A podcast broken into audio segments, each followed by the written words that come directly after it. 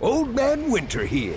If I had it my way, it would stay winter all year long. Short days, wind chill, black ice, and a good polar vortex. Oh, heaven. Wait, is it getting warm in here? Your cold snap is over, Old Man Winter. Spring has arrived. Spring. Spring is here, which means it's the perfect time to get away in the Hyundai you've always wanted. Visit the Hyundai Getaway Sales Event, where you can get great deals on all of our award-winning Hyundai models, like the tech-filled Tucson and Kona, as well as the spacious Palisade. Enjoy wherever you go with the peace of mind that comes with America's best warranty and 3 years or 36,000 miles of complimentary maintenance. But hurry in. These deals won't last. Add more joy to your journey at the Hyundai Getaway Sales Event.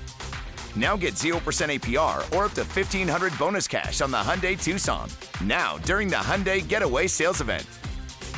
Offers end soon. Call 562-314-4603 for details. Brain fog, insomnia, moodiness, achy joints, weight gain. Maybe you're thinking they're all just part of getting older. Or that's what your doctor tells you. But Midi Health understands that for women over 40, they can all be connected. Hormonal changes that happen during perimenopause and menopause are at the root of dozens of symptoms women experience, not just hot flashes. Midi specializes in compassionate care for women in menopause. Their solutions are safe, effective, and FDA approved. Plus, they're covered by insurance. A convenient telehealth visit with a Midi clinician can be your first step to getting personalized care. They'll tailor a treatment plan for your symptoms and health history so you can get back to feeling great. 91% of Midi patients get relief from symptoms within just 2 months. When your body changes, your care should too. Book your virtual visit today at joinmidi.com. That's joinmidi.com.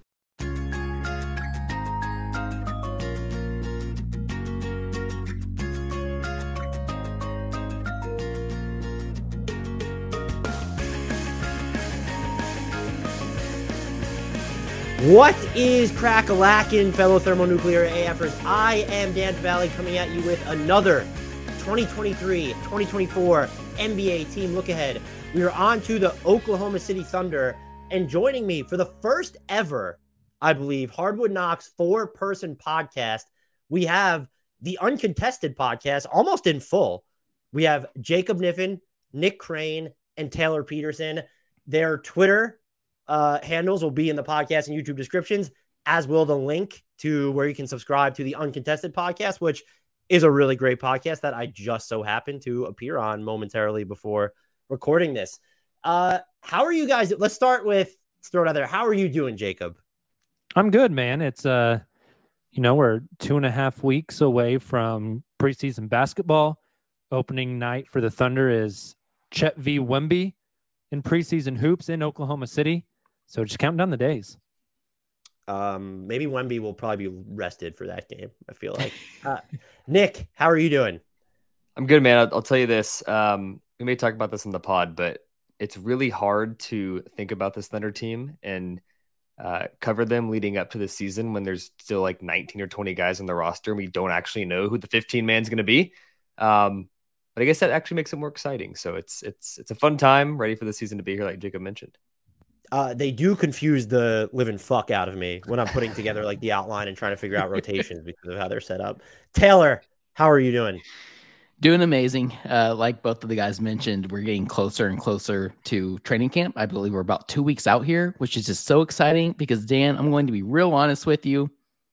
You're one of the good few like national media members who aren't just talking about should the Blazers just go ahead and trade Dame and James Harden and Giannis. Like, I can only hear those same exact arguments over and over for so long.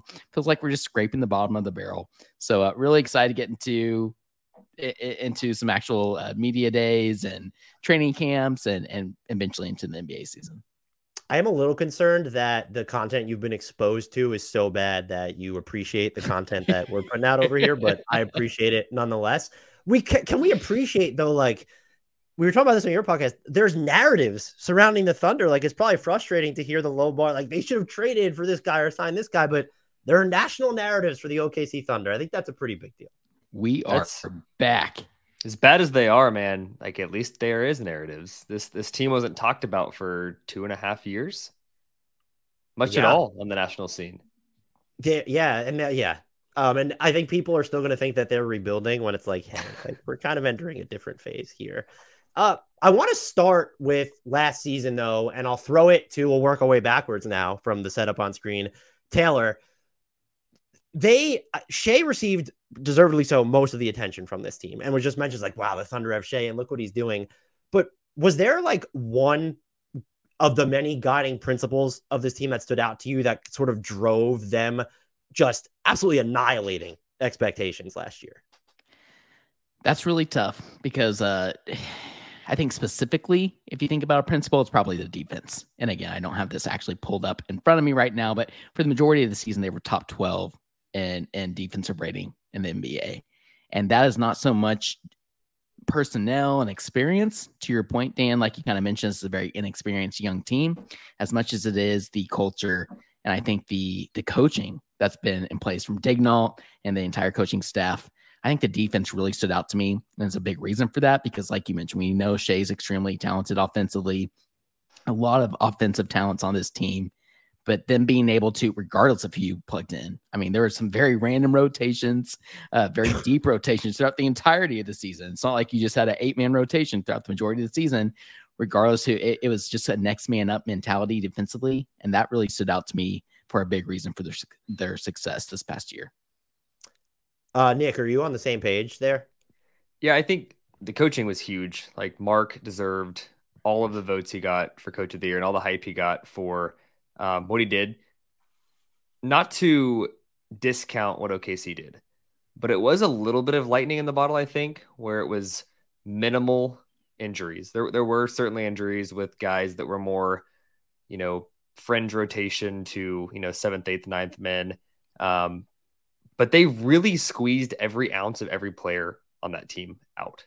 Like you look back at that, the statistics and like what you saw on the floor, almost every player on the team, maybe pull out 2 or 3 guys, like were better than expected. And that's super rare for any team.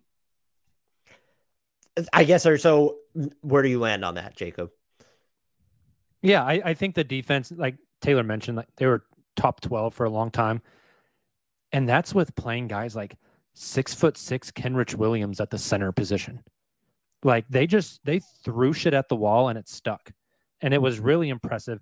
They were playing 34th overall pick rookie Jalen Williams out of Arkansas, starting at center on a 4-game road trip in Miami, Philly, Chicago, Brooklyn.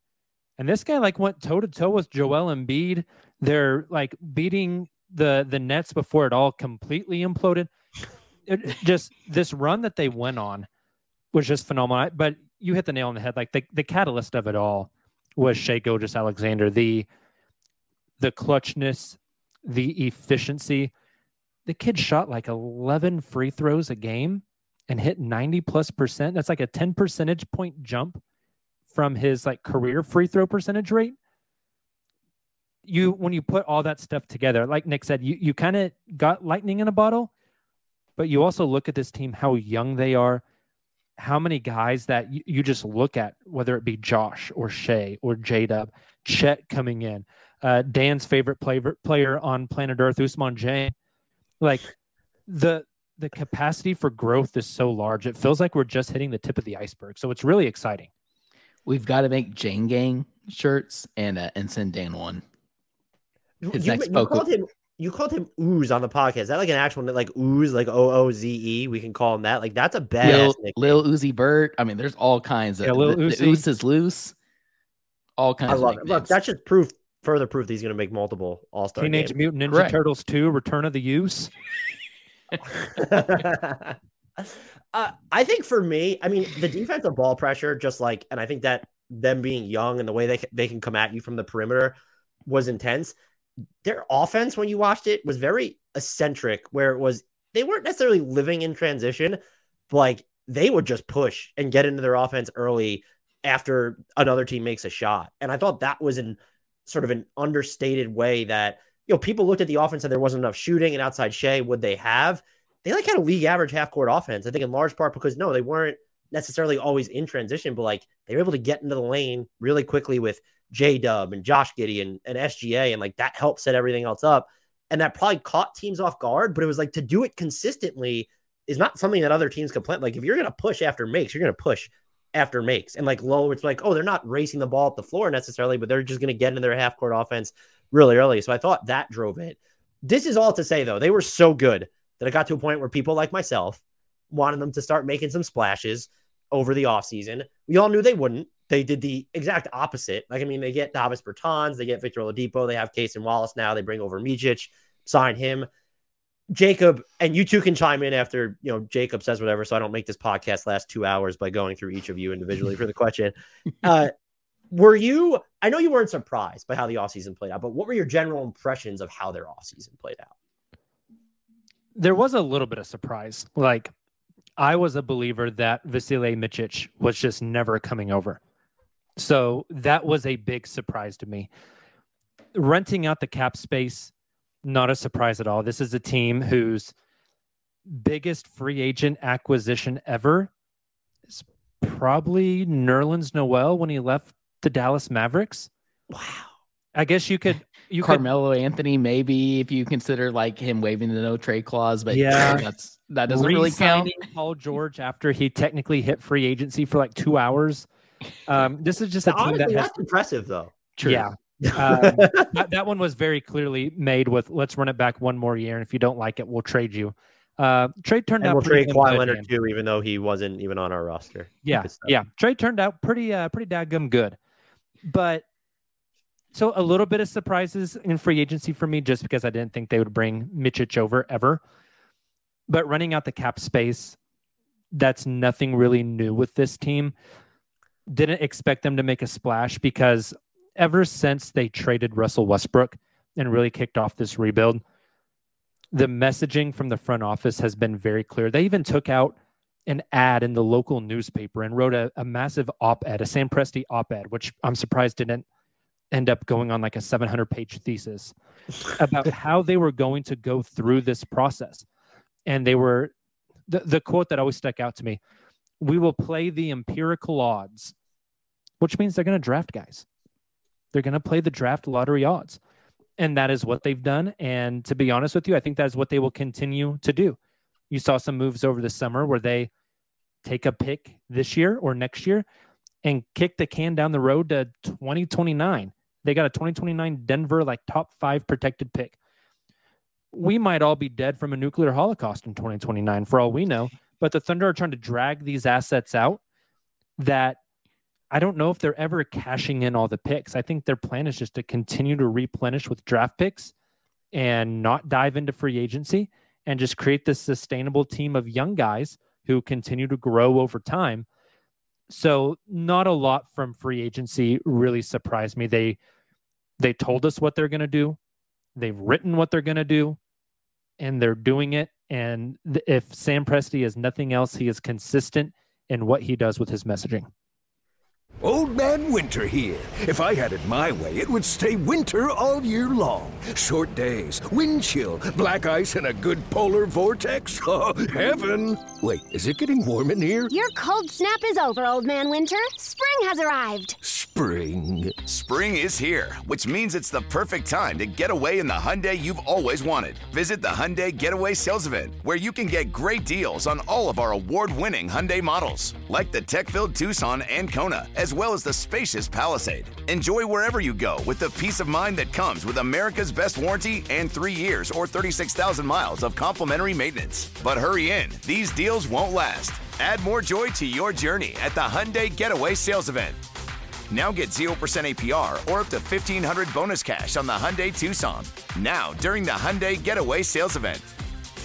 Offers end soon. Call 562-314-4603 for details. Every year, one thing is always predictable. Postage costs go up. Stamps.com gives you crazy discounts for up to 89% off USPS and UPS services, so your business will barely notice the change. Stamps.com has been indispensable for over 1 million businesses just like yours. It's like your own personal post office. No lines, no traffic, no waiting. Sign up with promo code PROGRAM for a 4-week trial, plus free postage and a free digital scale. No long-term commitments or contracts. That's Stamps.com, code PROGRAM. Every day, we rise, challenging ourselves to work for what we believe in. At U.S. Border Patrol, protecting our borders is more than a job. It's a calling. Agents answer the call, working together to keep our country and communities safe. If you're ready for a new mission, join U.S. Border Patrol and go beyond. Learn more at cbp.gov/careers.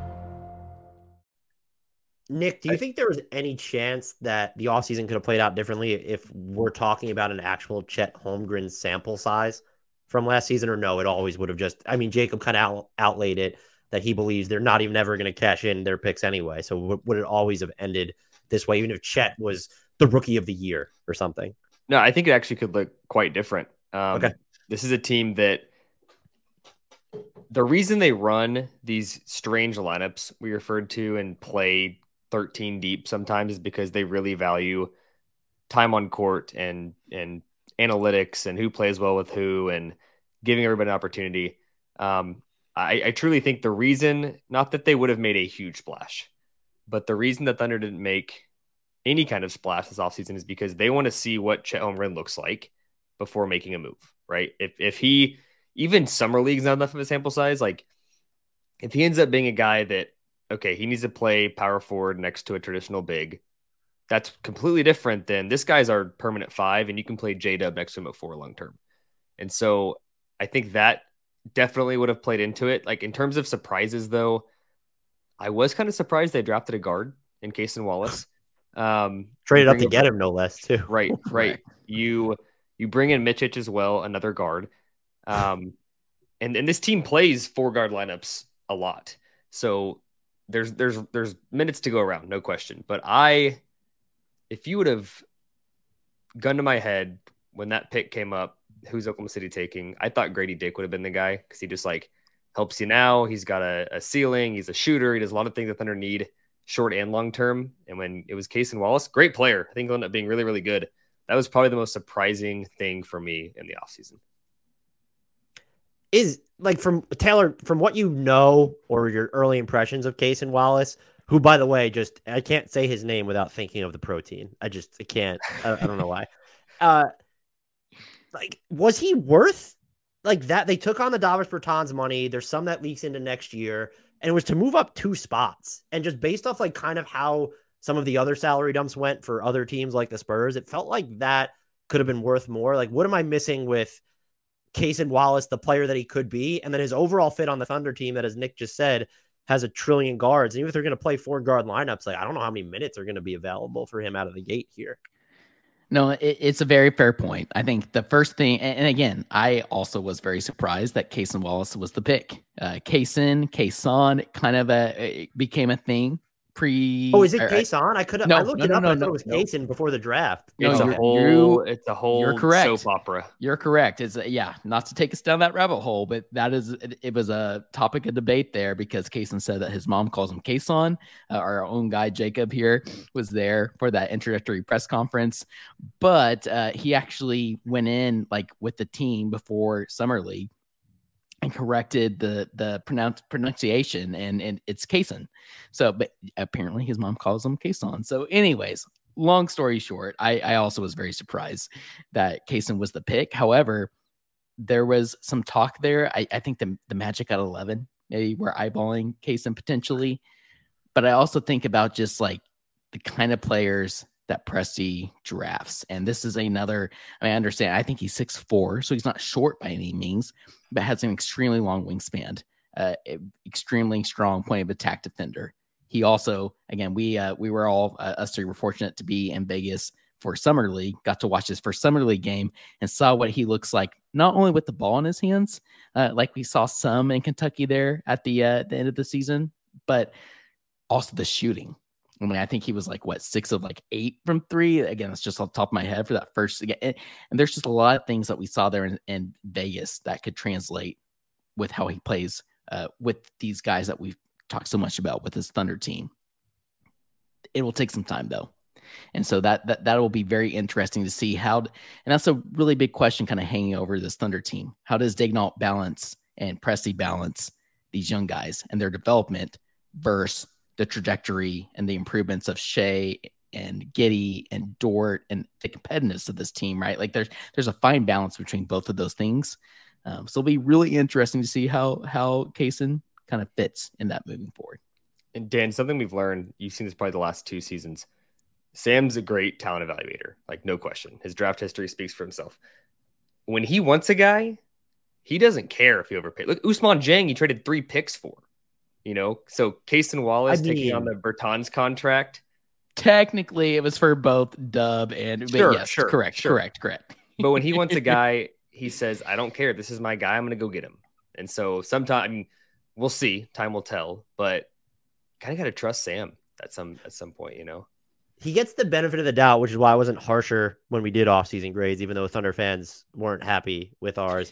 And there was also the element of like they just had all this money that they needed to spend. So like, what is taking on Davis Bertans for them? I just wasn't. This totally steps on the toes of what we talked about on your podcast. I just wasn't a fan of the logic. Like, well, now they can move this trade for a player who's really going to help them. Like, move this player for another player who's really going to help them making more money. And I'm like, but you didn't want them to spend in free agency or make a trade now. What's the difference if they do that in December? Because you saw Chet Holmgren play in 23 games. I guess that totally matters. So that's where I landed on it. I just, if his shooting is as advertised and even the way he's going to hustle defensively and what he can do off the ball, I see the vision, but it's like, Jacob, like who's playing more in year one? Is it going to be the 29-year-old rookie in Micic? Or Micic, what's his pronunciation? I thought I looked at it. I've heard both. Yeah. So I looked at it and I heard Jacob call something different. I'm like, fuck, I've messed that one up. Is it the 29-year-old rookie? Or is it this guy coming out of Kentucky who's a little bit of a mystery box, the full package, just because he's a Kentucky guard and we all know that they're underutilized there? It's such a fun question because these are two totally different players. Like Micic is the maestro with the ball in his hands, you know, throwing all these assists, can shoot the ball. But the question is the defense. We've seen European players who are a little bit older come over to the league in the past, and the defense just cannot hold up. Cason is much younger, and I mean, the dude's a dog. Like, he doesn't care. He'll D up anybody. Like, he just wants to get out there and fight and scrap. Sam Presti described him as a no-agenda basketball player. He just wants to get out there and hustle. Jacob, who was the football player that you would sit there with Mark Daigneault after the introductory press conference, and Daigneault made a comparison there? Yeah, a reporter asked Daigneault, who's your comparison for Cason Wallace? And without missing a beat, Coach goes, Ed Reed. Safety of the Ravens, Ed Reed. I mean, completely unexpected. Like, they're expecting a basketball player, and this is a really hot take. Cason Wallace is Jimmy Butler's mentality and on court, like got that dog in him and a guard's body. Like that is the way he plays. You're selling me if that's what it's going to look like in practice.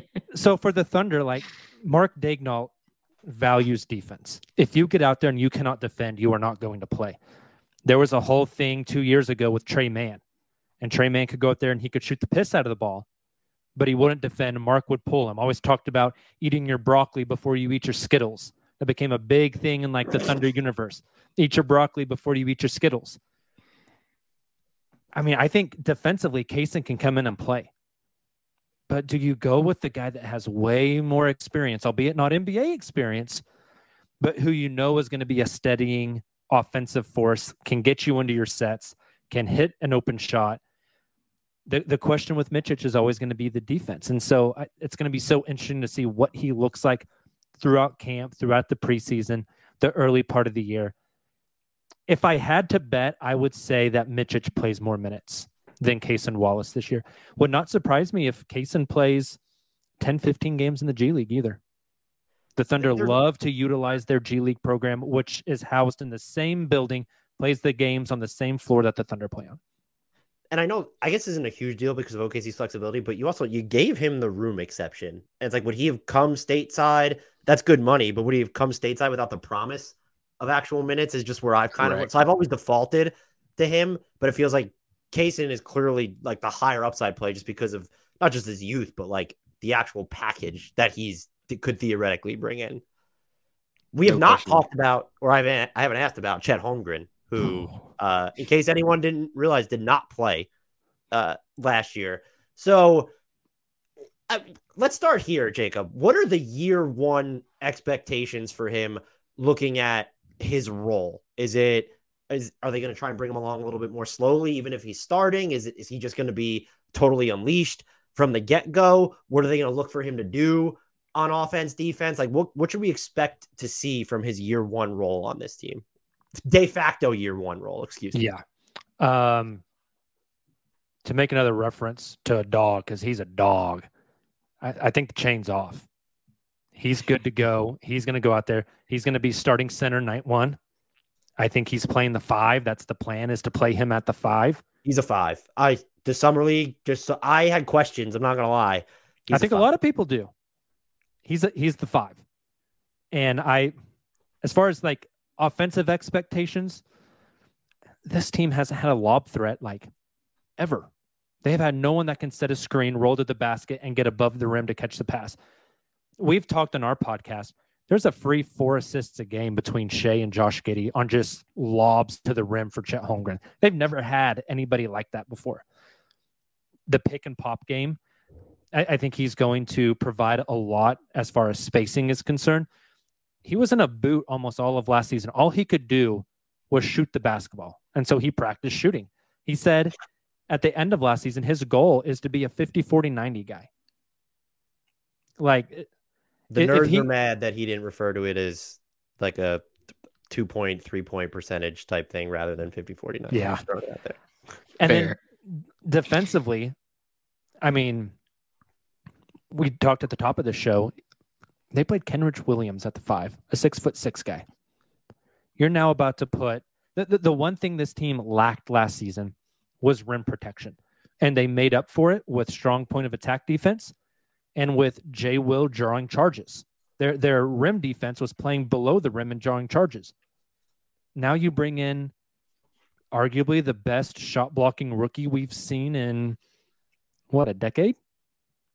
I think he will completely revolutionize the way that this team plays basketball. Like, I think it's going to look so much different than it looked last year. He is insane in drop coverage. And I'm typically not a fan of drop coverage defense, but when you got a guy like Shai or Lou Dort, who can just be a dog at the point of attack, you can let Chet drop and protect the rim. He is so good in not just like reading the play, but his placement, his rotation. You watch some of those summer league games, he's at the top of the key on the left-hand side, and the next thing you know, he's two-hand blocking Jake LaRavia on the other side of the rim and just like sending the guy to the shadow realm. It's everything will change when Chet Holmgren takes the floor for the Thunder, and I think it's going to take a while for them to all adjust, but the sky's the limit. I mean, if you told me he's going to play 65 games next year and average 28 to 30 minutes a game, I'm not surprised at all. Hey, that's double the amount of games Zion will probably play in, so progress. There's also the element of like him being in drop and just around the basket, like that helps your rebounding. But I think were they 28th in defensive rebounding rate last year, so that'll help. And he's a skinny dude who will grab boards. And the point that Jake was making, he reminds me a little bit, the ground that he can cover effectively from the outside in anyway is like Anthony Davis-esque. Like what we saw Anthony Davis against the Warriors, that's what I had to think about it too hard, but like that's what it sort of reminded me of. Jacob did mention, though, that it might take a while for everyone to adjust. Nick, is there like any specific concern about his fit on this team or adjustments that they're going to need to go through? Is it, well, how do SGA and Giddey work with him? Does one of them develop a better connection with him than the other? Does one of them struggle to adapt? Like, what is just the biggest, if there is a concern about his fit with this team leading into the season? Yeah, I think a lot of people talk about Chet Holmgren's difficulty adjusting to the NBA, but the reality is that maybe the guys around him that have a more difficult time adjusting to him. This could be too small of a sample size, but Josh and Chet in summer league last year, so before the injury, was bonkers. Like on off the court, best buds, perfect chemistry. from day one. So I may be foolish. I think they're going to be fine from day one. Him and Shai will be a work in progress. Playing with any superstar is tough. Like it's just a different game. I do wonder how the Thunder approach him being near the rim versus on the perimeter. I think there's a lot of things Chet does really well in space, but it takes him away from the rim. He covers ground great. He can go block shots on the weak side, but I think that could be an adjustment that's tough for him specifically, is like putting himself in a spot to do the things he does well as often as possible, because he's so versatile. You can put him in spots that he will still be impactful, but may inherently remove some of the value he brings because he's not in the spot that he's most impactful, if that makes sense. Yeah. Is there a chance, even though we're all in agreement that he's a five, Taylor, is there a chance that we see like him and Jay Will play minutes together? Like they'll play him with another, I say true big, but like there's Jay Will and that's it. Like absolutely. How dare you disrespect Aleksej Pokusevski, Dan? Even wearing the Pokemon shirt. Yeah, like correct. Thunder just find these 7-footers who can play all over the court, growing on trees. Him, Ousmane Dieng, like they're all over the place. Apparently, it is a very fair point. Like I keep thinking about this, Dan. Just a complete fun aside. Imagine a ridiculous, what I'm calling the quote unquote long boy lineup of Shai, Giddey, Ousmane Dieng, Poku, and Chet. Like, just too much. Like that's like wingspan that can cover the circumference of the earth, like, right? Type deal. Yeah, it'd be wild.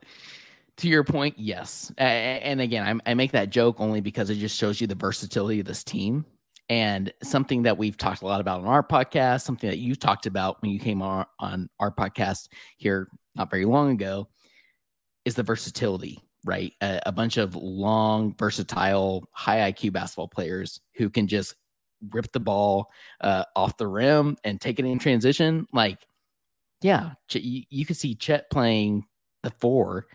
And I mean, honestly, like there's not going to be a true four or five. Like you could see Chet with any combination of, like we talked about Kenrich Williams playing the five last season. Right. But yes, I think we will see him with like a true, maybe a more traditional five. Like Joel. I don't think about, yeah, right. Yeah. And I even think about there's a two-way player like Joel. We'll see. I even think about there's a two-way player that the Thunder signed, Olivier Sarr, who's been with the team on two-way and 10-day contracts here over the past year or two. A 7'2", like kind of true big. His younger brother actually is a very prominent NBA draft prospect in this upcoming draft, which may or may not have something to do with that. We'll see. Regardless, like I do see Chet playing alongside somebody like an Olivier Sarr or, gosh, like you said, like Jay Will. But ultimately, I see him playing that true five, kind of like Jacob alluded to. Old Man Winter here. If I had it my way, it would stay winter all year long. Short days, wind chill, black ice, and a good polar vortex. Oh, heaven. Wait, is it getting warm in here? Your cold snap is over, Old Man Winter. Spring has arrived. Spring. Spring is here, which means it's the perfect time to get away in the Hyundai you've always wanted. Visit the Hyundai Getaway Sales Event, where you can get great deals on all of our award-winning Hyundai models, like the tech-filled Tucson and Kona, as well as the spacious Palisade. Enjoy wherever you go with the peace of mind that comes with America's best warranty and 3 years or 36,000 miles of complimentary maintenance. But hurry in. These deals won't last. Add more joy to your journey at the Hyundai Getaway Sales Event. Now get 0% APR or up to $1,500 bonus cash on the Hyundai Tucson. Now, during the Hyundai Getaway Sales Event. Offers end soon. Call 562-314-4603 for details. Every fan knows the right player in the right position can be a game changer. Put LifeLock between your identity and identity thieves to monitor and alert you to threats you could miss. Plus, with a U.S.-based restoration specialist on your team, you won't have to face drained accounts, fraudulent loans, or other losses from identity theft alone. All backed by the LifeLock $1 Million Protection Package. Change the game on identity theft. Save up to 25% your first year at LifeLock.com/aware. Join us today during the Jeep Celebration event. Right now, get 20% below MSRP for an average of $15,178 under MSRP on the purchase of a 2023 Jeep Grand Cherokee Overland 4xE or Summit 4xE. Not compatible with lease offers or with any other consumer incentive offers. $15,178 average based on 20% below average MSRP from all 2023 Grand Cherokee Overland 4xE and Summit 4xE models in dealer stock. Residency restrictions apply. Take retail delivery from dealer stock by 4/1. Jeep is a registered trademark. Shai Gilgeous-Alexander has become a problem for this podcast because you reach a certain level of awesome. You can't really ask any more questions, but these podcasts are designed for the people who don't follow the Thunder, even though the most compliments we get are from people who probably follow the Thunder because we have you guys on. Is there a next frontier for him? Is it just like Taylor? Is it like, oh, look, he shot actual 3-pointers like on volume this year? What would the next frontier for Shai Gilgeous-Alexander even look like at this point? I mean, honestly, and again, like very much admitting my homerism here, full disclaimer, but you see him in FIBA, and Dan, you talked about that when you came on our podcast. Like it almost seems like he's continuing to take a leap after what he did last season when he finished top 5 in MVP voting, was first team All NBA, and I think he will continue that. But like what we're seeing, we saw a more consistent 3-point shot, we saw more elite separation. In terms of his step back shot, like his step back from 3, and he's going to continue to create. We talked about Chet coming here, coming into the starting lineup and giving him more options there. And even this Thunder team surrounding him with more shooters. Like there is a lot to be excited about with Shai. And again, like you don't want to overhype it per se, but like, I don't know, Dan. I think he might be able to take, I don't want to say another similar leap to last season, but I think he will improve. And we'll be talking about Shai as an all-star and potentially top 3 MVP candidate. Like that's kind of maybe best case scenario. It's the defense. The other guy's thoughts. For me, it's the defense. Like we saw Shai take a huge leap defensively last year, but if you go back and watch, it was mostly like crunch time, fourth quarter, when it mattered most, he showed he could defend. Like, can we see that all game long? Can you carry that offensive load while also being that guy on defense? It's exhausting. There's very few guys that can do it. But that to me is like the 3-point shot's obvious. But if he can be a high level defender, disruptor on that end, playmaker on that end all game long, I mean, good grief. What is the ceiling at that point? So really quick before Jacob goes, Dan, you actually mentioned this on our podcast earlier that we recorded before this. So I went ahead and pulled up these stats because I had a screenshot of it as we joked about after the recording was over. For the people on YouTube. Yeah, I'll go ahead and hold it up for the people to see. Taylor does not fuck around. That's right. I got my stats and I am prepared. But in terms of defense, Shai was number 1 in loose balls recovered, number 2 in deflections, number 1 amongst guards in contesting threes, number 1 amongst guards in blocks, and number 3 amongst guards in steals. So he really did take a pretty significant leap defensively this past season, to Nick's point. Jacob, do you have anything to add on Shai? I think they covered it. Just every time Shai takes a step away from organized basketball, he comes back better. He was the 12th pick in the draft. He came in, he overachieved in his rookie year. I have his stats pulled up here. When you just look at points throughout his career, 10.8 to 19.0 to 23.7 to 24.5 to 31.4. We talk a lot about progress not being linear. His is pretty daggum linear. Like it's every time he leaves, he comes back with something new. A couple years ago, it was the step back 3, and it didn't work. So you've mentioned, what did he do last year? He just purged it. He shot like 2 a game. I wouldn't be surprised to see those numbers go up. And I think Nick brings up a good point about making the defensive impact more consistent across the game. The thing is, with all these young guys and all this promise on this team, he doesn't have to go out and gun on offense every single night now. He can defer a little bit more and save some of that energy and be more of an impactful defender. I think we will see a better Shai Gilgeous-Alexander this coming season, even if it's not just basic stats better. I think I was so impressed with him defensively. You guys watched him more than I did over the past few years, obviously. So like, he carries such a heavy load on offense, and I don't know why you would want to necessarily take away from that load right now. even though you have J-Dub, you have Josh Giddey, you have Chet Holmgren. But I could see something I didn't think about until Jacob just gave his answer is like, if Lou Dort kind of gets squeezed from this rotation because of the way it's set up, and if he's like taking too many shots, because it's very clear that he needs to take fewer shots at this point, then everyone sort of gets leveled up a bit. And so you have J-Dub, but then like a lot more of a burden falls on SGA and Josh Giddey. But I do think, like, when you look at someone like the matchups Shai found himself in most frequently last season, like, they weren't nobody dudes. Like, they weren't stationary guys, so I'll say. They weren't primary ball handlers for the most part, but they weren't stationary. And he was just, there weren't as many lapses. It felt like he was doing really well in the gaps. I was just so floored. It comes back to, I think it's a cliche, it's just the shooting. Like, dude, fire up more threes, because he's hit enough big moment step backs where it's like, hey, if you shoot 33%, 31% on those, there's value in the volume. But I will ask you collectively this. Do you guys know what he shot on step back threes last year? Off the top of my head, no. I know 2 seasons ago it was very poor. I don't know what it was last year, though. I knew it off the top of my head only because I belabored it to no end in a few things I wrote. 37.2% last year. Oh, on about 70. Darn it. I wanted to guess. I was going to say 34. 10. So 37 is kind of impressive. 37.2. Step back jump, step back threes, by the way. Not just like we're filtering out these step back twos there. So, Shai, if you're listening, you obviously are. Like, just fucking take them. Like, come on. Like, just take them.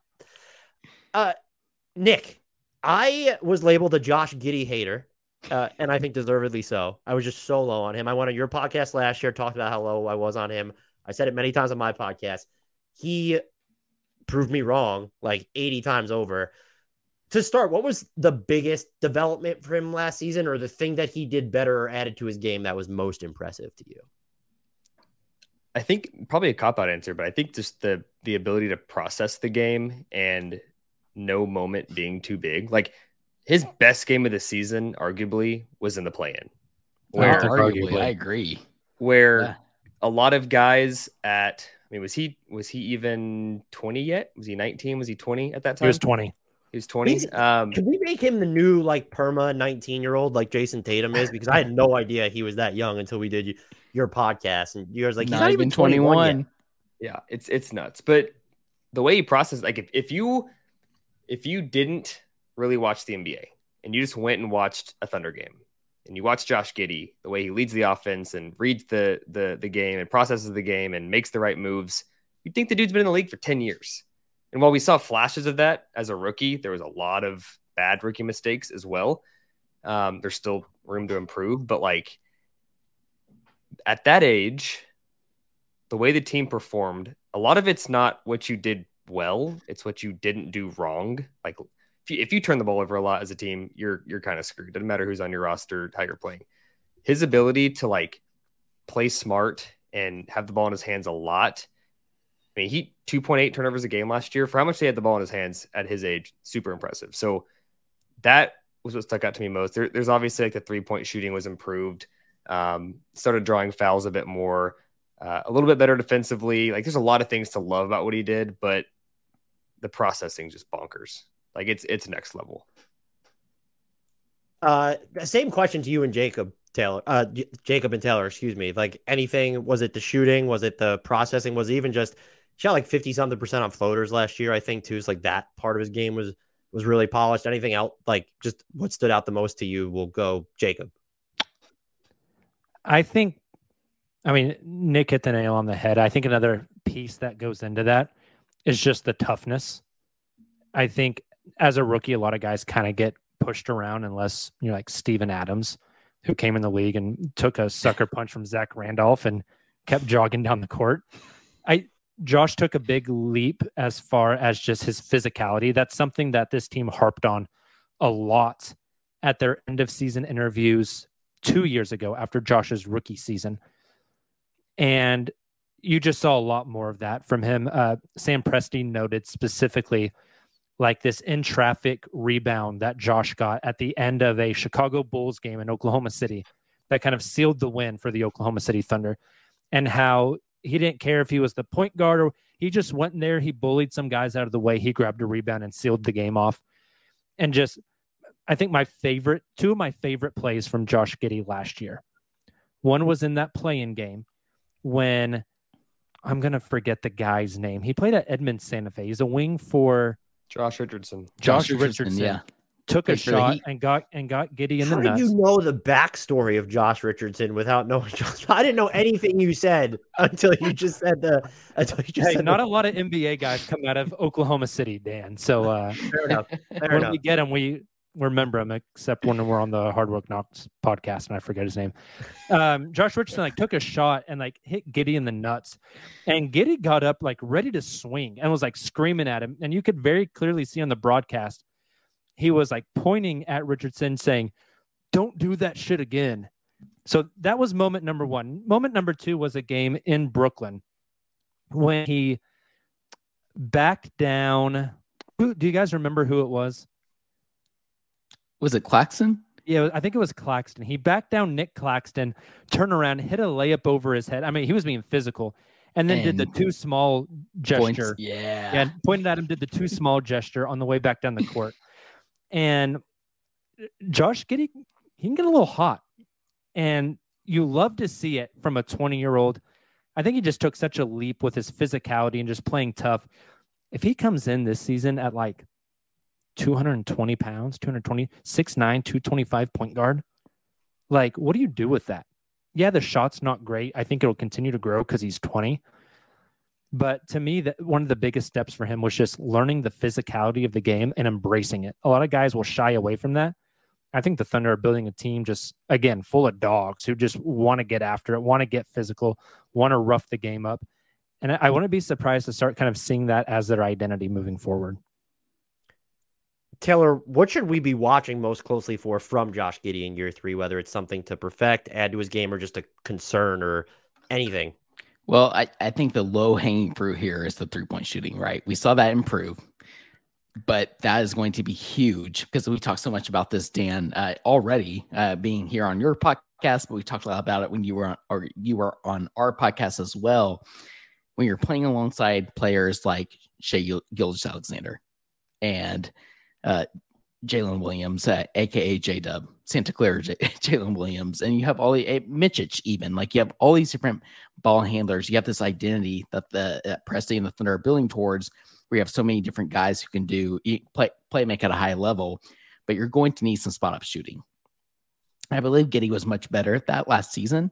34% is off the top of my head, and that is an improvement, especially like you mentioned earlier, Dan, when you have somebody like Chip England coming in from the San Antonio Spurs, that is huge. And he spent a lot of time with Josh Giddey this last year. And that's not just hearsay, every picture and practice, he was right there with Josh Giddey, and they're obviously honing in on that because they want Shai and Josh to be able to play alongside one another and be incredibly efficient. But I think that three-point shooting, that spot-up shooting, even off the dribble, that three-point shooting is going to be very important for this team moving forward. I'll throw in one. I alluded to it a second ago. He got better. A long way to go. Most guys that break out from this young rising star to an actual star, they rapidly increase their point production from the free throw line. That's when they generate the point. We saw it from Shai. Okay. Josh Giddey's free throw rate was 13% last year. One of the worst on the team. And he gets to the rim a lot for a guy in his position. Yeah. So consider his frequency as a driver and as a rim shooter, and that free throw rate. It's just if he can fit, and he talked about at the end of the season, it really is something you have to learn. In the league, you got to learn how to draw fouls. When he gets that and he's taking 5, 6, 7 free throws a game, tack on an extra 5 points. Now we're talking about a guy that's averaging 22, 9 and 7. You know what I mean? It's that is the next thing for Josh Giddey. And we talked so much about this on our the Uncontested podcast when we were talking about Shai and that next step he needed to make here. I mean, not quite a year ago, more 2 years ago. We talked a little bit about it some last offseason as well. We saw Shai do that. Well, in FIFA again. I mean, at FIFA again. This is very FIFA. I've been watching my Chelsea Blues a little too much recently. And FIBA, we saw that. I believe he averaged around, and guys correct me, was it 9 free throw attempts per game? Something around there. If that can translate into the regular season, That's very exciting. Is it too national podcaster who doesn't watch any games of me, Jacob, to be curious about like what do the no SGA minutes look like with Giddey this year? Because I think when you dig into the numbers, they were not good last year. I think they were I have it here, 10th percentile in offense. They weren't hitting threes at a high clip, and I'm just wondering how much does that have anything to do with Giddey's limitations, or is it more about, well, how much shooting was in those lineups? Because if you're going to dig into those, there are a lot of like, okay, well, he's with both Jalen Williams is, and maybe they're throwing Isaiah Joe out there, but there's at least one other shooting liability. So there could be times you're playing with Giddey and then three shooting liabilities or three sub-average shooters. Was it more about that than any limitations of Giddey's game? I think the answer is somewhere in the middle, right? It's in the gray area.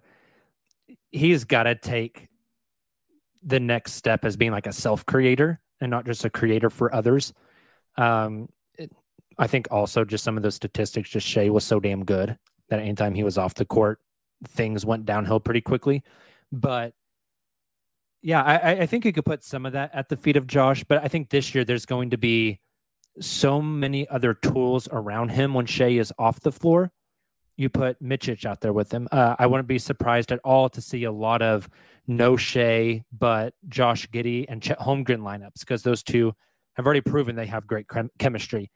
I wouldn't be surprised to see a lot of Josh Giddey and J-Dub together whenever Shai's off the floor, just to try to maximize what Josh is good at, which is get inside and then find open guys as shooters, but even more importantly as cutters. This team, the death of 1,000 paper cuts. They'll just cut to death and get shots at the rim. So I wouldn't be surprised to see a little more intentionality around him whenever Shai is off the floor. But I do think it's a combination of some of it's Josh, and he's a second-year guy who slumped at the beginning of the season, started to rise at the end, and some of the pieces that they had around him. I think both of those things are totally fair. Yeah, I think it's different when you're not only not worried about covering him like on threes, but you're not covering like two other players. You don't care. Exactly. Just clog the lane and make the game nasty. Old Man Winter here.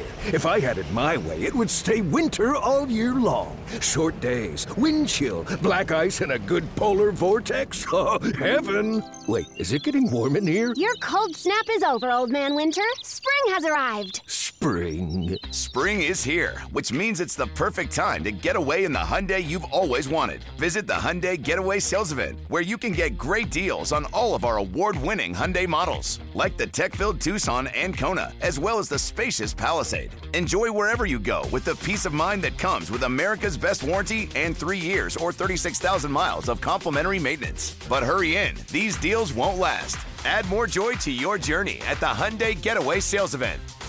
Now get 0% APR or up to $1,500 bonus cash on the Hyundai Tucson.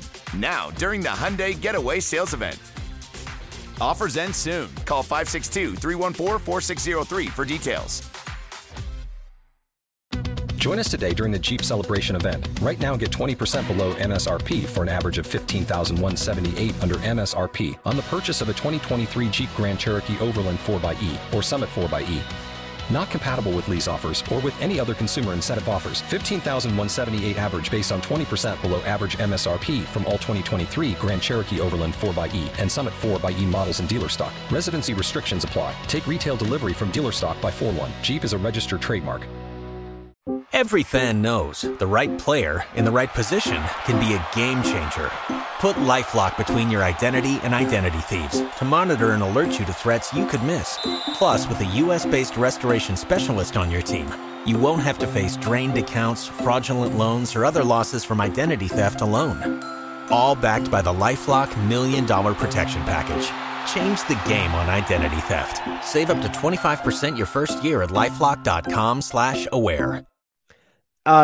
Nick, keeping with what we just saw versus what should we be watching moving forward onto Jalen Williams, what most impressed you or surprised you about Jalen Williams' J-Dub's rookie season? Sorry.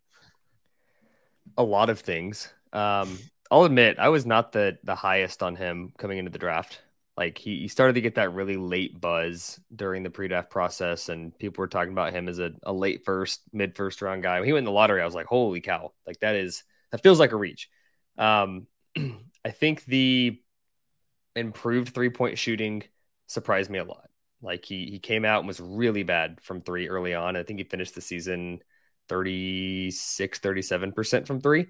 Early in the year, it was like in the 20s for a long, long time. The defense didn't surprise me. There's a lot of people. I got crucified on Twitter early in the season for saying Jalen Williams' defense is underrated. Don't be shocked when he makes a huge impact. And, you know, people look at the numbers. He's so bad on defense. I'm like, dude, he's played 4 games. Like, give him a chance. Look at the numbers on defense is just such a fucking stupid. So true. Yes. Those metrics, they can be useful. Team stats. So imperfect. Right. Yeah. 100%. 100%. And also, the dude had a crater in not a crater in his face, but he broke his eyeball. Game one. For game one. He said on a recent podcast that he still has to take eye drops and sleep sitting up. Yeah. Said he couldn't see. He couldn't see peripherally. It's a really hard word. Out of the eye that got hit until Christmas time. He got hit in October. Wild. Yeah. I wish he would have played with an eye patch, personally. Basically, dubbed it all that on one eyeball. Imagine what he's going to do with 2 eyeballs. Yeah, he said he had peripheral vision. Yeah, he said he shot at 2 rims for 2 months. Sorry, Nick, I completely did. No, it's good. I'll conclude with this. The thing that shocked me most, which I don't know if it's sustainable, Dan, you may have an opinion on this. His at the rim efficiency was not just rookie good, but top of the league good. I'd love for that to continue.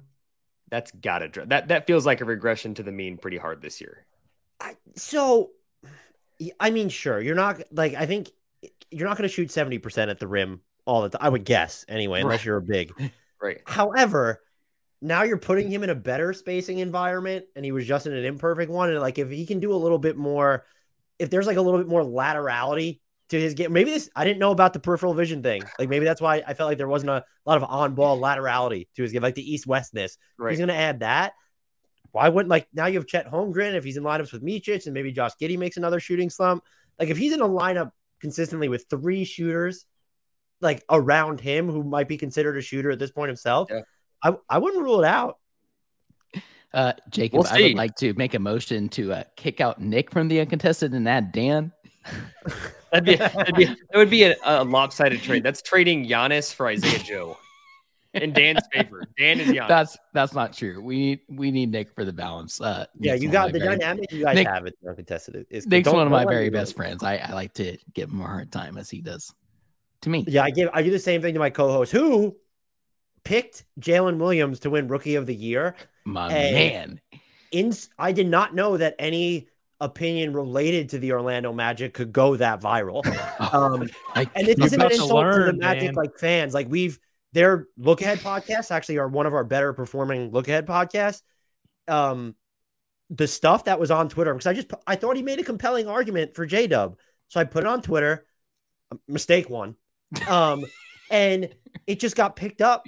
And there was people from big websites just claiming he doesn't watch games. And it's bro, you cover another sport, Mr. Who's that guy at the Ringer? He's really funny. Does a great job. Kevin, he's a Magic fan. Does anyone know? He's not at the Ringer anymore. Shoot. I know who you're talking about. There's the producer. He doesn't deserve, as he seems like a great guy. He was really fucking shitty on that day with Grant. But it went, Magic fans were rabid. And I thought Grant was wrong. I picked Paolo Banchero. I thought his role was just more complex.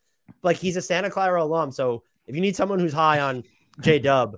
Okay, he is a Santa, so there's a little bit of maybe some, but I love him already. I mean, so Brandon Pajemski is going to have some propaganda on your pod this year then. I love it. And look, the amount of times we have Steve Nash references on this podcast when we're never ever talking about Steve Nash since he got fired from the Brooklyn Nets is just, it's impressive, honestly. Cerruti, that's the name. I just went blank. He's a producer for. Was that Cerruti who reached out? No, it wasn't, and I can't even look him up because I unfollowed him when I saw how rude. You're good. Sorry. Was. And maybe it's not even Kevin. Now that I'm thinking about it, but he hosts the NFL show. There's Kevin out there catching strays right now. It's not even probably Kevin. Yeah. Look, shout whatever. Out to all the Kevins of the KOC. He's good, but the other Kevins. So Jacob, what should we be watching for most? With Jalen Williams entering year 2, what should we not be watching? Like, is there something you're hoping he like adds, or is it let's see what he looks like in the offensive pecking order now that Chet is there? I think he's still going to be high in the pecking order. I would say probably the 3-point shooting. Nick mentioned it. He shot 35.6% on 2.7 attempts last year. To see that go up a little bit, he's got some juice from outside. He's got a step back game. He played point guard his whole life until he got to Oklahoma City. I would probably say the 3-point shooting and the defense are like the two things where if he makes jumps there, it gets to silly time really quick. He's built like a freaking brick house. He's 6'6". When you look at Instagram pictures, like he's getting drug tested as soon as he gets to camp this year. I mean, he got jacked. Literally. He made a joke about that. Like, yeah, he's 6'6" with a 7'3" wingspan. I mean, he just has all the physical tools. You guys are talking about is at the rim finishing. A lot of that is just his footwork and his positioning and his physicality. Like he just bullies guys out of the way. He's such a great cutter. He gets so many plays just off back cuts. Really cerebral player that now that he's going to start the season being able to use both eyes, I mean, the sky's the limit, you know? I am very, very, very high on J-Dub. He's the one guy on this team that, to me at least, really fits like this is what a really good NBA player looks like. Like Josh is so unique. Mm. And Chet, people look at, I can't tell you how many like very casual NBA fans like know I run an NBA podcast and say, well, there's no way Chet Holmgren's going to be able to play in the NBA. Someone's going to back him down to the rim. And I'm like, all right, bro, it's not 1985. Like the game has changed, but they're so specific and so unique in what they do. And J-Dub, like to me, J-Dub looks so much like a Jimmy Butler and like a Jaylen Brown and like a Paul George. And like a Kawhi Leonard, he has that type of size and build and style of play that he's the one that is like most replicable. I don't know if that's a word to like just kind of like copy paste your traditional NBA superstar. Will he get there? I don't know, but he's the one that fits the mold the easiest. And I just think the combination of the physical tools, the basketball IQ, the unselfishness, I think it's really going to pop this year. And we've talked a lot about this. Sorry, Dan. I want your opinion on this because we've talked a lot about, for example, here a year ago, we were talking about Shai, or 2 years ago, we were talking about Shai getting to the free throw line. It's kind of his next step into NBA stardom. We just talked about Josh Giddey getting to the free throw line more, being more physical. And I understand you need spacing on a basketball team in this day and age, but the Toronto Raptors disagree, but continue. Yeah, fair point. But this last season, J-Dub averaged 5.2 free throw attempts per game on 77% from the free throw line. And when you saw him at size, like I'd love to see him get to the free throw line more. Do you need spacing if all your guys can get to the free throw line at such a high rate and make him at such a high rate? I don't know. It's a fascinating thing to think about. He does have the type of build, though, where it feels like he won't get the benefit on a lot of plays near the basket, like that whistle, just because he's so strong that dudes will either bounce off of him or it's like the Zion effect kind of, where it looks like he's getting just whomped and it's just, oh no, like he's huge. So, and especially some of the players that are going to be defending him that might be smaller, but yeah, there's that. And Jacob mentioned that he has a little bit of a step back.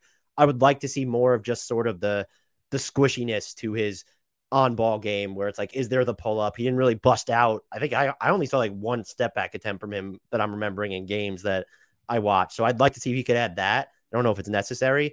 But speaking of infinitely scalable future NBA superstars, Ousmane Dieng is 9 feet tall, as we mentioned on your podcast. And if anyone wants to outline the picture that's apparently floating around out there, feel free. Hey, I DM'd it to you, Nick, or to Dan. I can't wait to look then. I actually think he's a pretty cerebral player on offense. When you look at the passing feel, anyway, I think you guys had mentioned he's a little slow in space defensively. I think around the basket, he's really fantastic. And now he's just bigger. So I can only imagine what that'll look like. So he needs to get quicker. What I'm struggling with here, I'll throw this to Jacob. What is his role on this team? Because he doesn't feel, to use your phrase, copy and paste on offense at all. I just don't know what he is without the ball. And there are so many different mouths to feed on the ball now, or so many different skill sets. That is he in danger of not playing a prominent role, or can we expect him, assuming he stays healthy, that he is going to be like 6th or 7th in this rotation? It's a great question. Just because we didn't see much of him at all last year. And when we did, he was showing some really good flashes before the wrist injury. There was a game down in Atlanta where he came in and had like 9 or 10 points and like 2 or 3 assists. And it's just like, wow, like here's Ouse and he looks awesome. Summer League started a little rocky for him. One thing that really stuck out to me, and this is kind of back to the on-ball stuff that you mentioned, Dan, there was a game in Summer League against the Indiana Pacers.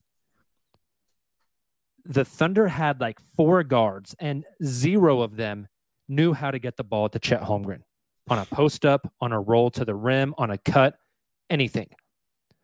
Then they put the ball in Ousmane Dieng's hand, and he immediately got like 4 assists to Chet, just like feeding it over the top of the pick and roll and over the help defense, throwing these wraparound passes. The Thunder are very, very clearly building a team of players who can pass, dribble, and are working on the shooting. They want guys that have a high level of IQ. And as Sam Presti has described it, play with more rhythm, less pattern. I feel like Ousmane Dieng really fits that. If the catch and shoot 3 can come along, especially from the corners, he's pretty good at cutting. I think all 3 of us would agree. Our biggest complaint for Ousmane Dieng last year was the inability to take contact. He would shy away from contact. He would shoot these weird like finger rolls and these floaters. And we're sitting there like, dude, you're 6'9", 6'10", 215. Like, go yam it on somebody. I think he's starting to learn to embrace that contact more, which will come in great handy cutting off the ball. I don't see a ton of possessions for him where he is like the on-ball creator. But I think in the ideal Thunder system, they don't want one guy sitting with the ball all of the time. They want that ball to ping around, drive, cut, drive, kick out, drive, cut, kick again, and then somebody's got a wide open layup. Guys that can make very fast decisions. And I think, Ousmane Dieng played point guard his whole life. Like, he shot up 6 inches in like his high school, junior, senior year before he went over to New Zealand to play for the Breakers and kept all those guard skills.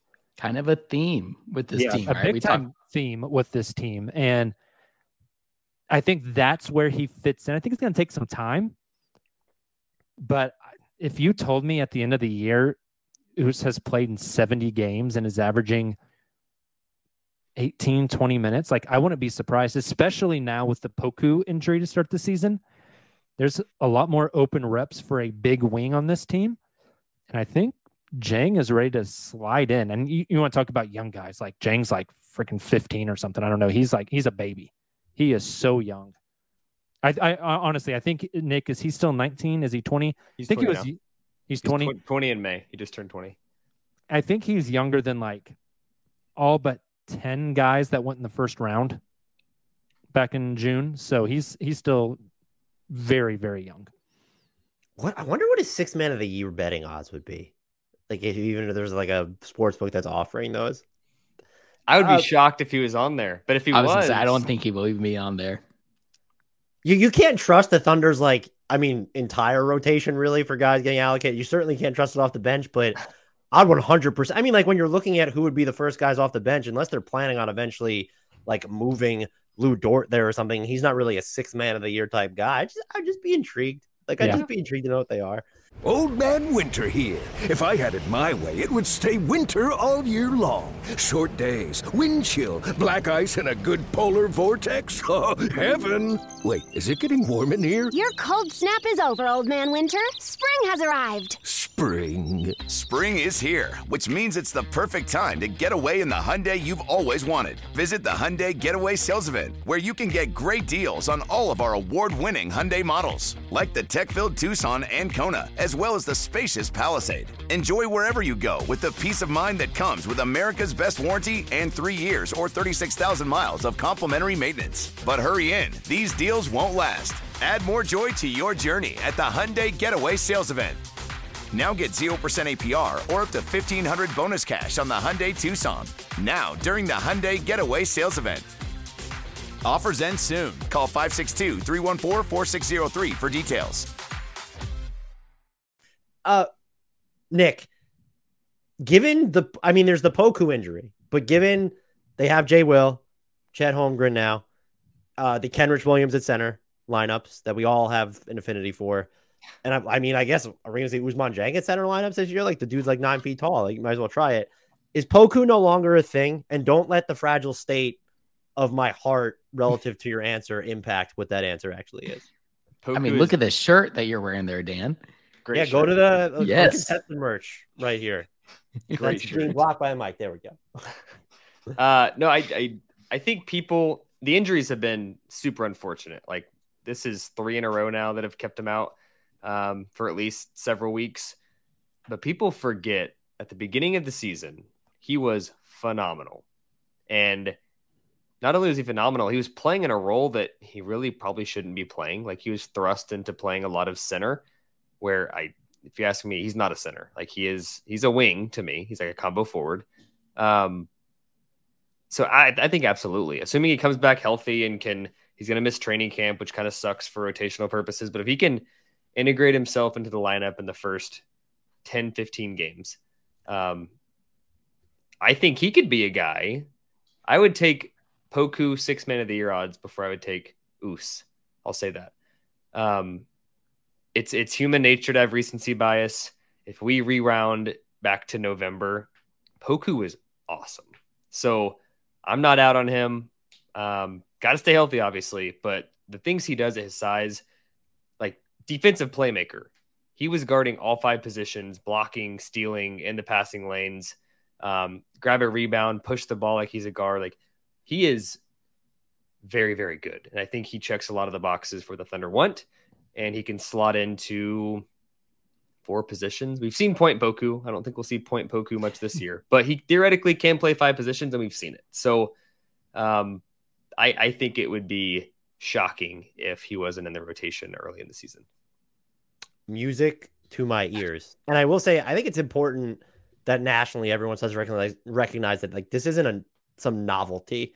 Like you mentioned the stuff he was doing defensively. I thought he got really a lot better as a helper last year. And I think even Sam Presti talked about all the improvement he has made incrementally, even if you don't notice it each year. And I do, you mentioned him pushing the ball. One of the things that I think impressed me most, there's a point in the season, I don't remember what it was, he knew where to be without the ball. And it just felt like he was making quicker decisions when the ball came to him in the half court. I really believe, all jokes aside, that this is could be an impactful NBA player. And so I hope he's in the rotation, but this is one of the things that I'm incredibly biased on. The Taylor thing I wanted to ask here is we kind of mentioned all these different dudes. Now the Thunder, as we record this, have 19 players under contract, I believe. There are some easy guys where it's like, okay, like Jack White's not going to be on the overnight roster. We just know that's not going to happen. But like, who else? Like, how are we trimming from this to get down to like the roster maximum? And that's the big question hanging over this Thunder's offseason, right? A great problem to have, granted, but something that we've talked a lot about on this podcast, on the Uncontested podcast. Dan, I believe we even asked you a little bit about this when you were on the Uncontested here earlier as well. It gets very tough, but you think about guys like, for example, and this is something we've tried to preach over the past couple of years, like there are going to be very good players who are cut. I shouldn't say very good, but they're going to be competent NBA players who are cut from this team and will probably go on to other teams and flourish. That's just the reality of what Sam Presti is building. And it shouldn't be like, oh my gosh, fill in the blank player went to this team and has been playing so well. Why did the Thunder cut him? Well, because he didn't necessarily fit with what the Thunder are building. And you know, there will be opportunities for these other players to go and flourish. And some of those players I'm thinking of are, for example, Trey Mann. Trey Mann is a player who showed a lot of promise his freshman season. I'm very much in college football mode right now, his rookie season, but this past year he kind of struggled.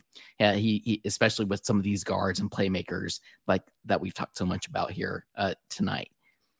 Trey Mann's one that's on the top of my mind right now. I think about JRE, Jeremiah Robinson-Earl, who also had a very good rookie season, but last year kind of struggled between injuries, being in and out of the rotation, but a very competent NBA player. One of those guys from Villanova, we talked so much about on our podcast, the Villanova, the Kentucky guys, these guys who can that Sam really, Sam Presti really values from these college programs, who can come in and impact a game immediately, right? Or can impact a team immediately, but they've kind of fallen out of the pecking order because like you get to a point where the Thunder are at, do you value the development of guys that we've talked about, such as, why am I going blank now? Ousmane Dieng and players of that nature that you want to see some of that development from compared to like getting JRE, just some playing time.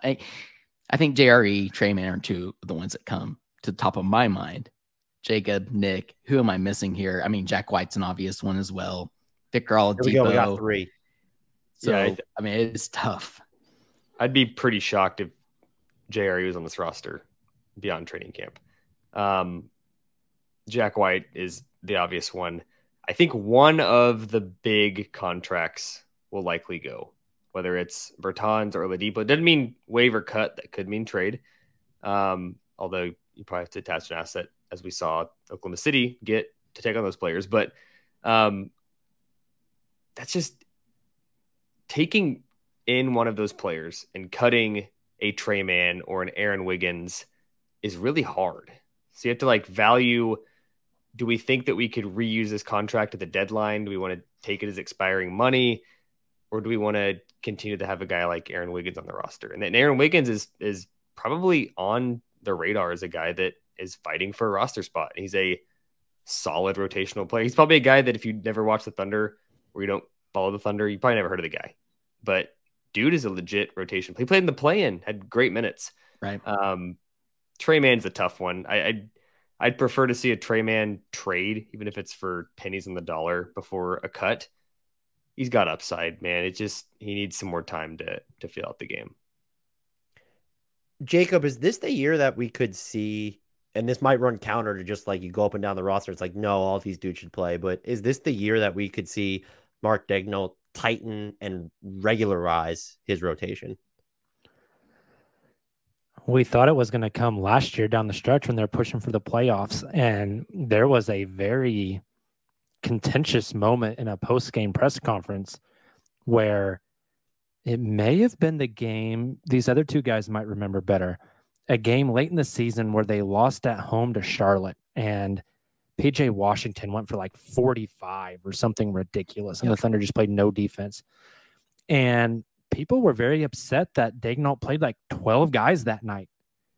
And he said, hey, whether we're in play in contention or not, we're going through our process and we're giving guys opportunities. And this isn't the play-in isn't the destination, right? And we got to figure out what we've got on this roster and give guys opportunities.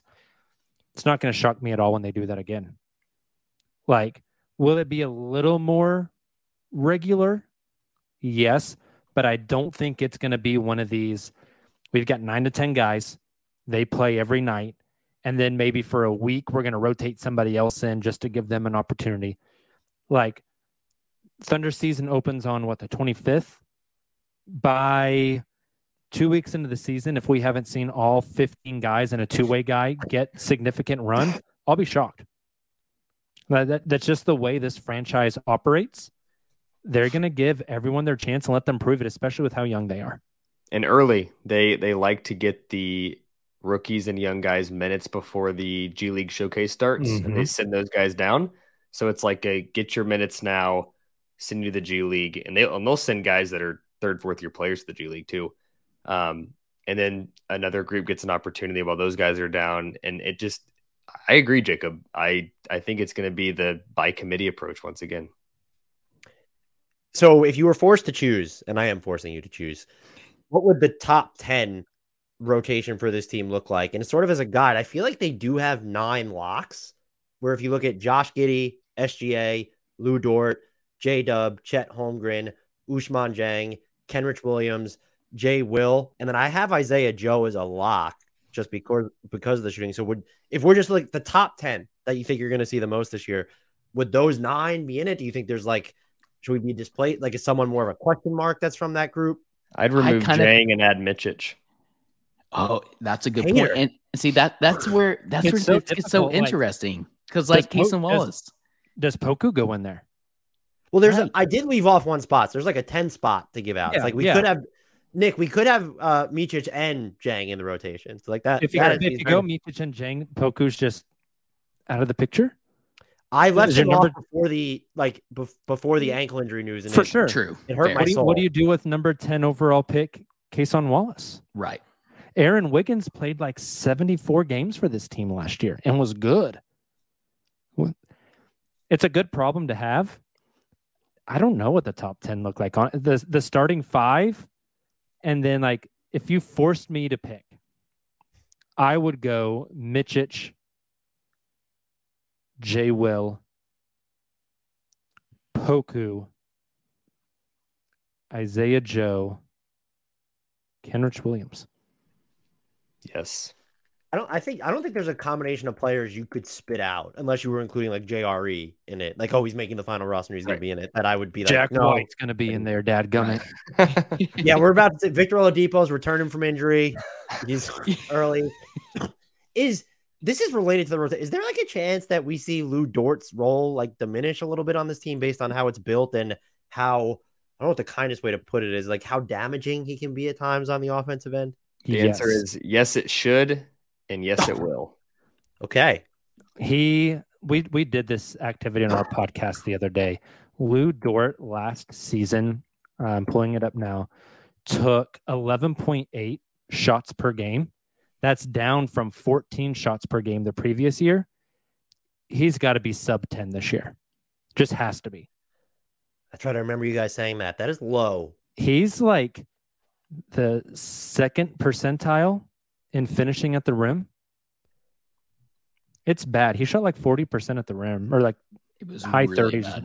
It's a problem. Yeah. He's got to embrace shot quality, and I think catch and shoot and rhythm will be key. He's still very, very much, especially when he hits one, he'll catch the ball 8 feet outside the line, take a dribble, pull up. Just like, could live without that. You know, we're not like, whenever you're cutting from 12 to 10 shots, it's not like don't be aggressive or like if you have a lane, don't take it. It's just like cut the fat. Hone it in. Exactly. Definitely. And us Thunder fans watched FIBA, obviously, as many fans did.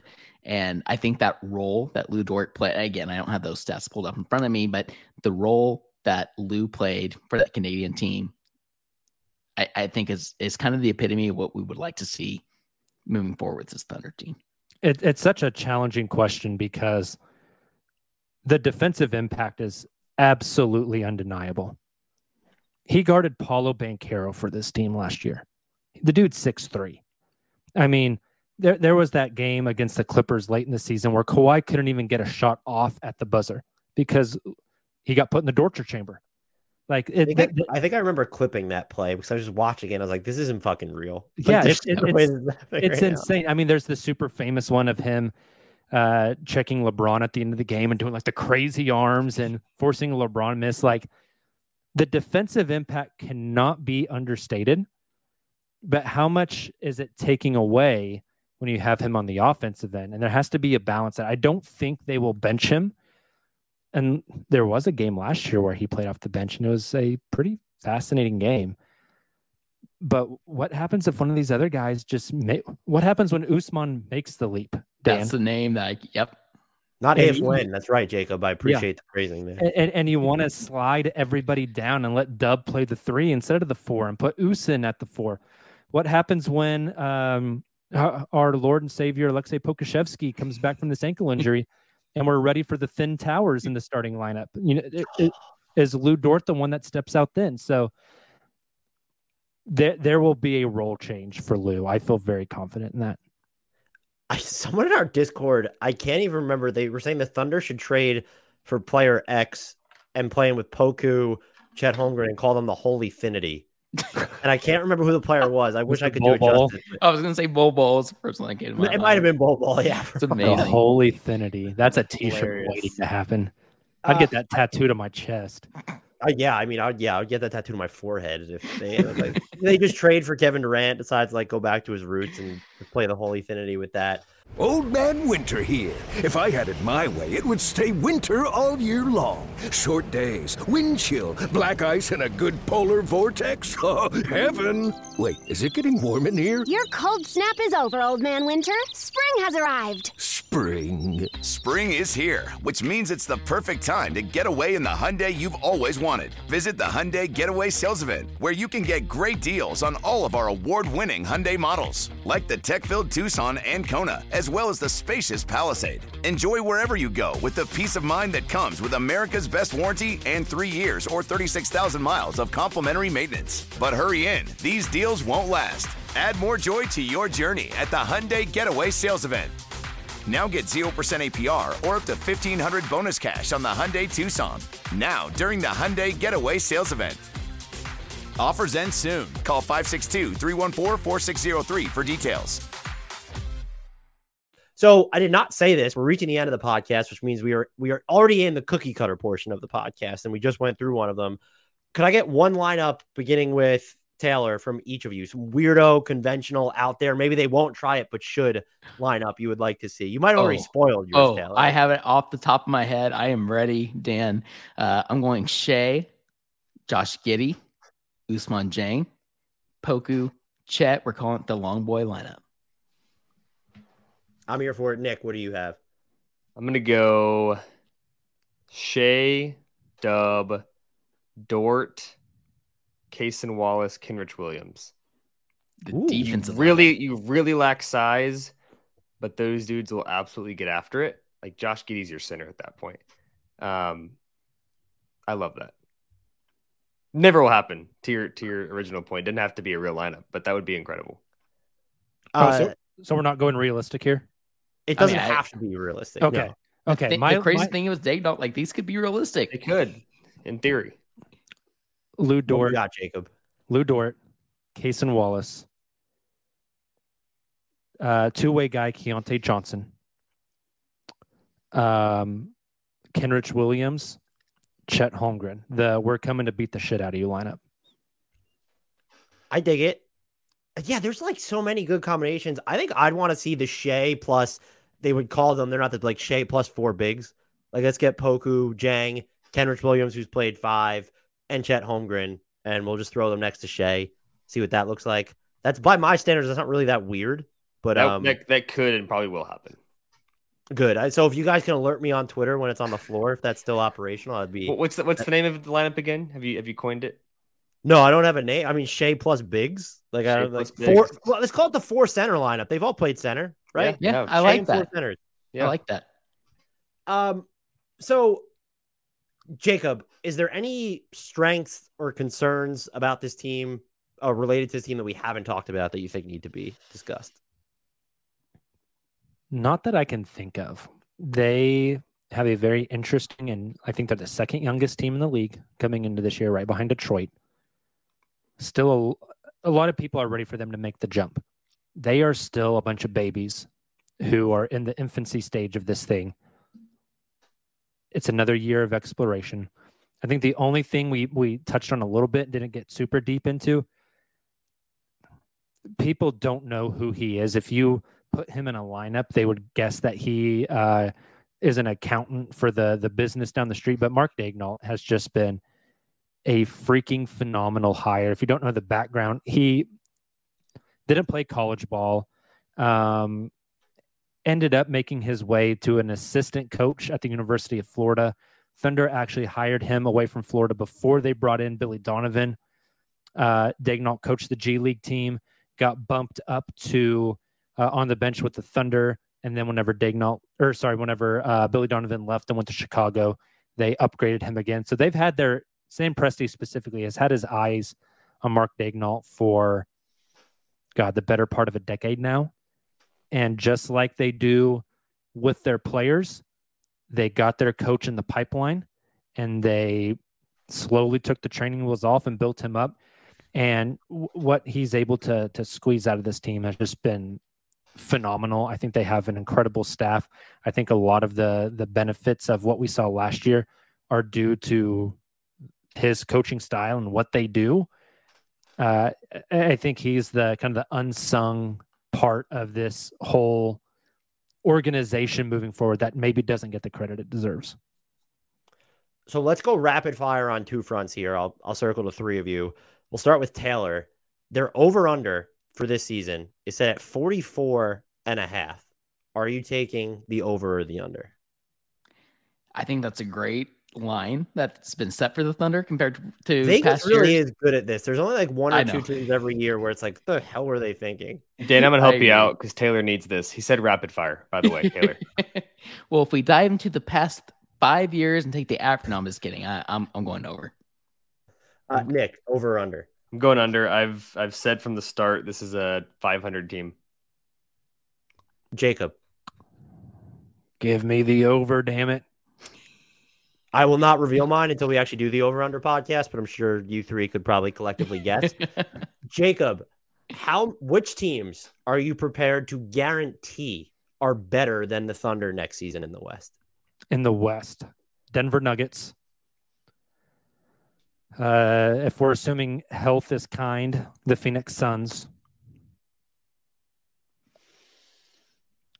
There's a reason all the other ones, their over-unders are clumped within 2 games. 44.5 might be the most popular win total, by the way, this year. I feel like every single team, I'd have to go back in the doc and look. I'd be like 44.5. Yeah, it's crazy. Those two are the ones that I would say for sure. I think all the rest of them are kind of fair game. That's not to say I think the Thunder are going to be third. That's like best case scenario. But if I have to just guarantee, those might be the only two I go with because what happens with the Pelicans and Zion? The Lakers are old. San Antonio is going to sit Wemby late in the season probably because they're going to slow build this thing because they're San Antonio. Houston is Houston. Dallas has Kyrie, so he's probably going to be on Newsmax every other game and not actually playing basketball. I can only say 2, I think. Nick, how many teams would you add any teams to that? I'll throw in Golden State. Obviously older and could be injured, but I think they've spread the amount of veterans they have that can really impact winning and have done this before. Like even if Steph gets hurt, you got Chris. If Chris gets hurt, still a good team. I've got Golden State. So I'm going to substitute that one. I don't quite trust Golden State right now. I'm going to go ahead and go with Sacramento. Ooh. I love the continue that. Yeah. How they looked last season. They got, I'm actually with Jacob. I just have the 2 teams. That doesn't mean I think the Thunder are going to finish third. The West is just so all over the place with Sacramento is a good one though, because a lot of people look at their season and say they got really lucky with health. They didn't so much get lucky with health as the fact that Domas Sabonis is just like a fucking mutant and is going to play with like shattered bones. Hey, that's your draft under center. Yeah, Domas Sabonis. Yeah. Thank you very much. Something with Gonzaga centers in the Oklahoma City Thunder. I don't know. So, is there anything else we haven't talked about? I already asked this to Jacob, really, but Nick or Taylor, is there anything else that I just haven't asked you guys that you think needs to be covered here? I think as good as Chet Holmgren will be, I don't think he fixes all of their problems in the front court immediately. This is a team that is going from no real center, like Poku's the size of a center, he's not a center. Jay Will is a super undersized center, not a real center. Chet is a real center, but when he struggles, the team will struggle. And so I think that we should have very high expectations for Chet and think he's going to be awesome, but The same problems we saw last year. You mentioned defensive rebounding, paint presence. When Chet's sitting, Chet's hurt, Chet's struggling. That's going to be tough for the Thunder. Still going to be an Achilles heel, I think. And I'm obviously, we joke about me being the sunshine pumper on the podcast, but I do think about we've done a lot of that on this podcast here on Hardwick Knox. But what happens if the Thunder don't take a significant leap? And we're talking about, can Shai and Giddey coexist again? That's one thing I'm thinking about. And the other is something we haven't talked a whole lot about, but look, there are a ton of assets. It doesn't have to be a win now, push the button, as Presti has said in the past, right? It doesn't have to be a Giannis or a Dame Lillard type of trade. Buddy Hield. We just got the notification from Shams earlier today. Like, right, what if it's a player like that? What if it's a player like that that the Thunder make a minor trade for that improves this team? Right, something to keep in mind. Doesn't have to be a superstar swing for the fences. I hate it. Just feels weird to trade for Buddy Hield when you have Isaiah Joe and Lindy Waters on a two-way contract. It just seems. Why not all the shooters around Shai? Guys, this was great. Thank you so much for spending nearly 90 minutes with this episode, and of course, we did another hour on yours.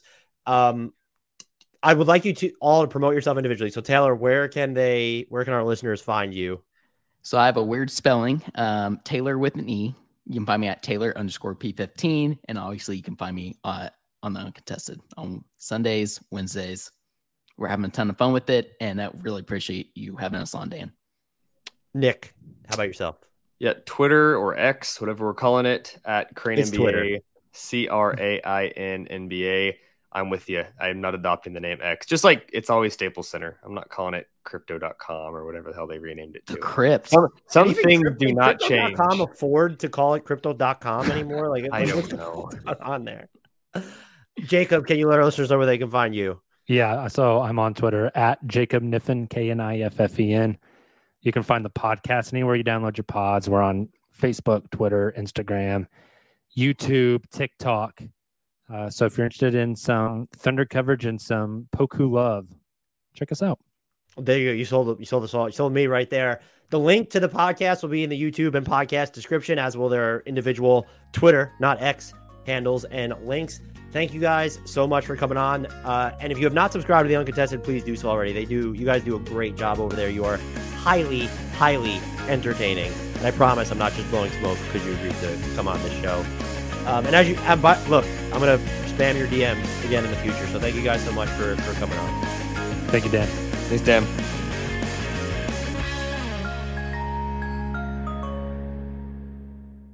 Old Man Winter here. If I had it my way, it would stay winter all year long. Short days, wind chill, black ice, and a good polar vortex. Oh, heaven. Wait, is it getting warm in here? Your cold snap is over, Old Man Winter. Spring has arrived. Spring.